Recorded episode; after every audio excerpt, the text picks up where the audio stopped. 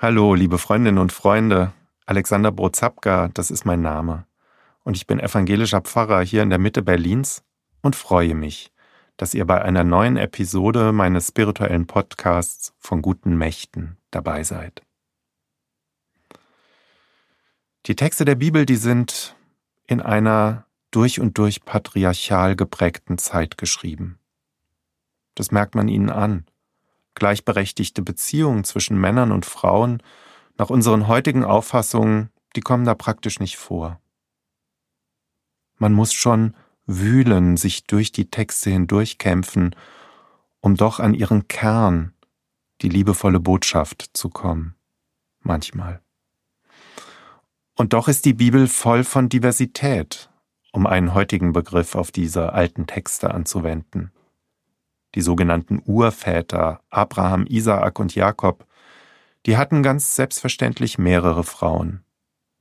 Es wird von Prostitution erzählt, da gibt es Alleinerziehende, Askese, also der Verzicht auf sexuelle Beziehungen, und auch inzestuöse Beziehungen zwischen Familienangehörigen und, und, und.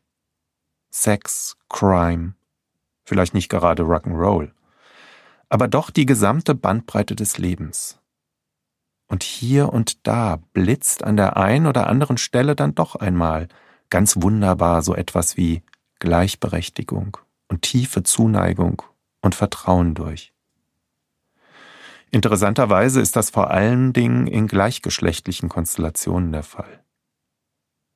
In der letzten Woche, da habe ich euch die Geschichte von Ruth und von ihrer Liebeserklärung an ihre Schwiegermutter Noomi erzählt. Wo du hingehst, da will auch ich hingehen. Wo du bleibst, da bleib ich auch. Wo du stirbst, da sterbe ich auch. Da will ich auch begraben werden.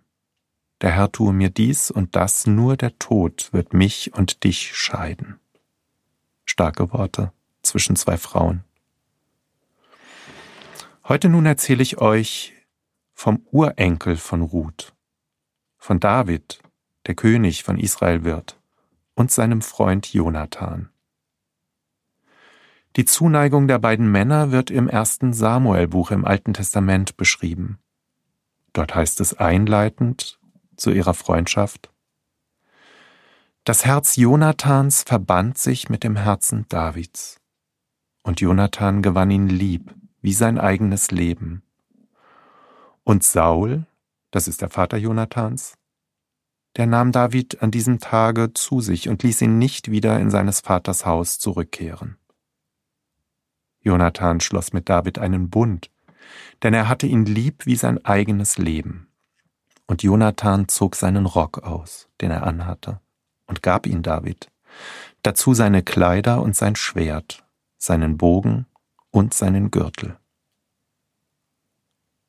Das, liebe Freundinnen und Freunde, ist ungewöhnlich. Normalerweise treten sich die Männer der Bibel, besonders des Alten Testaments, entweder respektvoll gegenüber und treiben miteinander Handel, oder auf der anderen Seite, sie sind feindlich gesinnt und ziehen in den Kampf. Dass zwei Männer so vertrauensvoll miteinander umgehen, das ist einmalig. David, der macht sich ja gewissermaßen nackt vor seinem Freund Jonathan. Der legt alles ab, macht sich verletzlich und vertraut ihm bedingungslos. Und fortan hält Jonathan seine Hand schützend über seinen Freund David gegenüber seinem Vater Saul, denn Saul ist eifersüchtig auf David und trachtet ihm bald nach seinem Leben und will ihn umbringen. David und Jonathan schwören sich in dieser Bedrohungssituation bei ihrer Liebe zueinander. Denn sie hatten einander lieb wie das eigene Leben, heißt es in der Bibel. Eigentlich müsste ja auch Jonathan sauer auf David sein, denn er war der rechtmäßige Königsanwärter von seinem Vater Saul und eben nicht David. Aber da ist keine Konkurrenz zu spüren. Da ist nur Zuneigung und Freundschaft, ihre Liebe zueinander und dieses tiefe, tiefe Vertrauen. Von langer Dauer ist das alles nicht. Und als es zum Abschied zwischen den beiden kommt, da küssen sie sich und weinen miteinander, David aber am allermeisten, so heißt es in der Bibel. Sie sehen sich zum letzten Mal. Denn Jonathan fällt im Kampf gegen die Philister, und auch sein Vater Saul stirbt in diesem Kampf. Als das seinem Freund David mitgeteilt wird, da trauert dieser um beide, und er verfasst ein eindrückliches Trauerlied, in dem es heißt Saul und Jonathan, geliebt und einander zugetan, im Leben und im Tod nicht geschieden. Es ist mir leid um dich, mein Bruder Jonathan. Ich habe große Freude und Wonne an dir gehabt. Deine Liebe ist mir wundersamer gewesen, als Frauenliebe ist. Eine Männerfreundschaft, eine Männerliebe, die einmalig in den biblischen Erzählungen ist.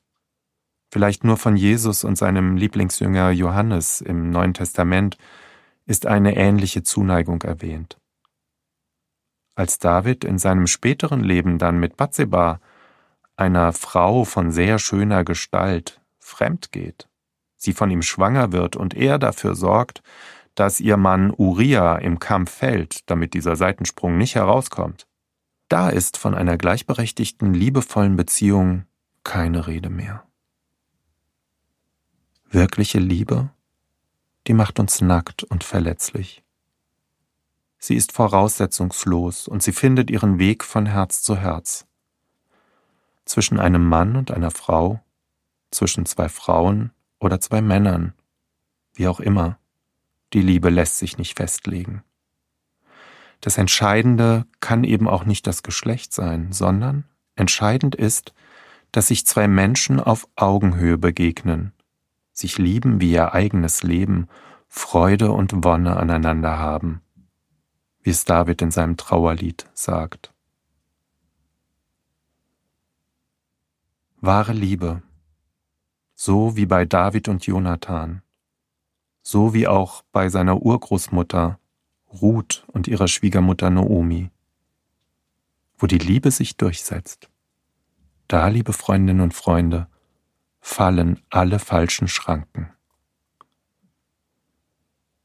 Ich wünsche euch eine gute Woche. Bleibt behütet. Schaut euch liebevoll an. Euer Alexander Brozapka.